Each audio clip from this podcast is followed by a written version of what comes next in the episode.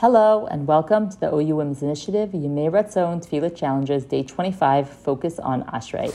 In the last pasuk, we talked about how available Hashem is to hear the prayers of all people.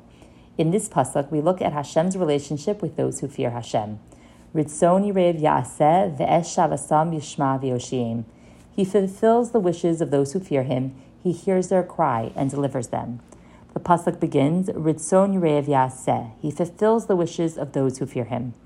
According to the Sforno, Hashem does that which people who fear Hashem want without them even needing to ask.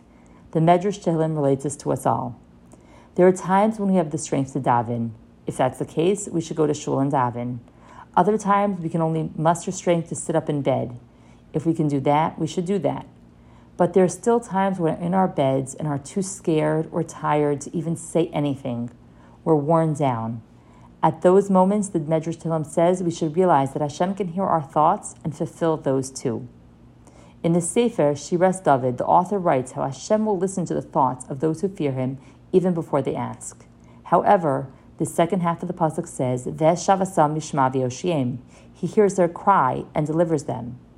When it comes to matters of ruchnius, of spirituality, when a person feels they can't get away from sin, whether it be an addiction or a nasty character flaw, or that they want to develop into a better person, that a person has to ask for, and he needs to cry out for help, and only then will Hashem save him from the Yetzer Hara, from the temptation that is trapping them. Here is today's challenge. Today, when we're going to sleep and a thought pops into our minds, I need to call the plumber. I don't know how I'll be home in time for the groceries and meet my work deadline, and our head is swimming with details and worry. We can stop and think a prayer. We don't need to wake up and fully verbalize a prayer. We can say in our head, Hashem, help me meet the deadline, make dinner, find the plumber, and stay calm. And when we come across a spiritual challenge, we scream at our child for the 15th time and we don't want to. We waste five hours on Facebook and we know that it's just a time sink. And we don't know how we will change. We can daven out loud for help. Sometimes we remember to ask Hashem for the health or wealth, but assume being good is up to us.